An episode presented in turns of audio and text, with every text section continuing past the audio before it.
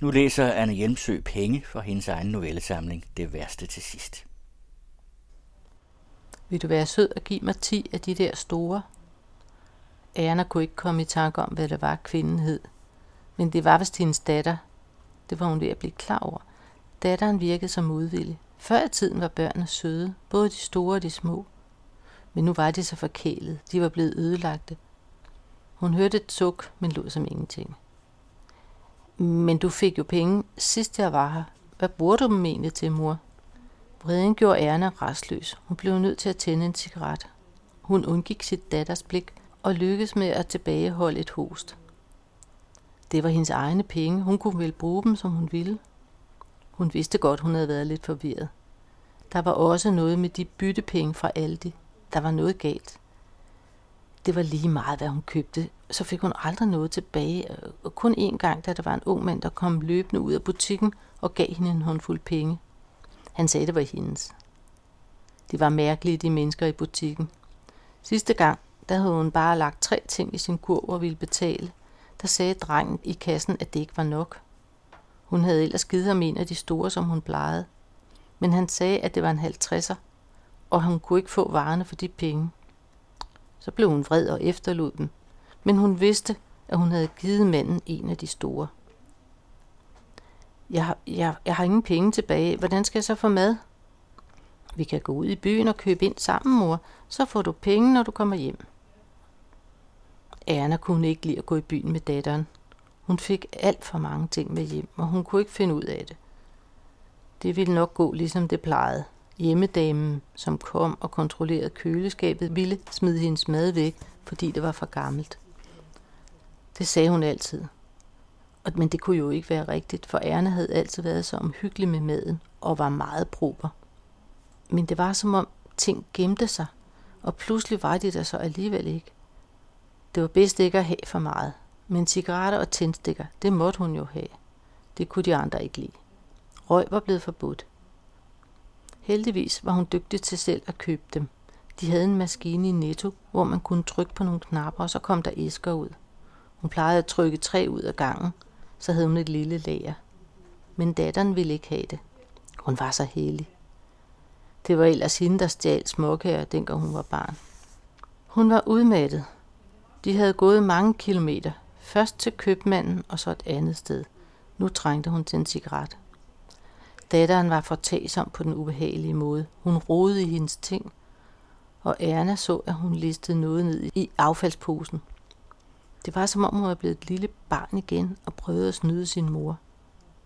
Førhen blev Erna så vred, at hun skilte hende ud. Men hendes datter var meget nærtagende og kunne finde på at gå hjem, før hun havde ordnet vasketøjet.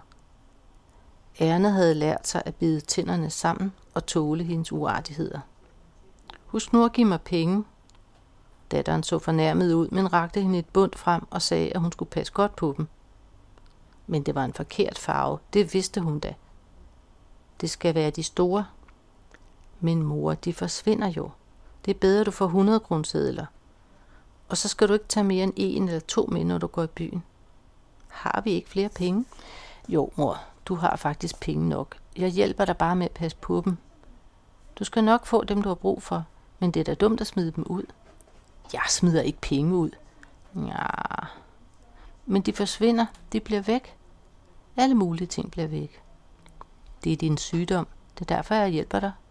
Må jeg så ikke få nogle af de store mere?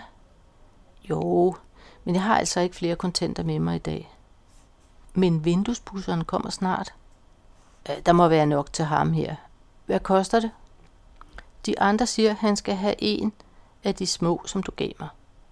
Han er så sød, og han ordner også min spejle, og ved du hvad? Han drikker kaffe hos mig. Det gør han ikke de andre steder. Og så sidder vi og snakker, og han fortæller mig om sin familie. Det er så hyggeligt. Hvad får han så? Ja, så giver jeg ham en af de store. Han siger, det er for meget, men jeg siger, så kan han købe iskager til børnene for resten, og så bliver han meget glad.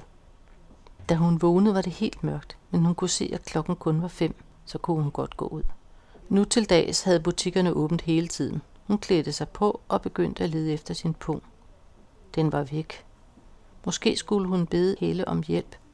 Det var hende, der havde fundet den i går. De var så søde, alle de der hjælpere, men de snakkede og viskede bag hendes ryg. Det mærkede hun. I strømpeskuffen fandt hun heldigvis en af de store. Nu skulle hun passe på. Der var en lang kø. Hun stod parat med sedlen, da en venlig mand pegede ned. Der lå den. På gulvet. Den måtte være flagret fra hende, uden hun havde bemærket det. Han bøjede sig ned og gav hende galant sedlen i hånden. Hun blev glad. Det var så rart, når folk var hjælpsomme. Du kan kun få en pakke for den 50'er, sagde drengen ved kassen. Er de stede? Ja, de stiger vist jævnligt. Min datter siger, jeg skal huske, at man får penge tilbage. Jeps, de ligger i møntskålen. Fyren ved kassen pegede på noget, der lignede en enarmet tyvknægt, fra et forlystelsessted. Hun så, hun havde vundet noget og takkede pænt. Det var en temmelig lille gevinst. Hun kunne faktisk ikke lide de små mønter.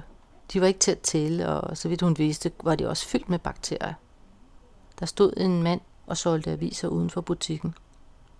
Dem kunne hun jo ikke læse, men han var meget rar og hilste altid pænt og sagde, Ha' en dejlig aften. Han blev glad for den lille gevinst. Hun følte sig godt tilpas, da hun tændte sin cigaret. Det havde været en god dag. Det var Penge fra novellesamlingen Det værste til sidst, skrevet og læst af Anne Hjemsø.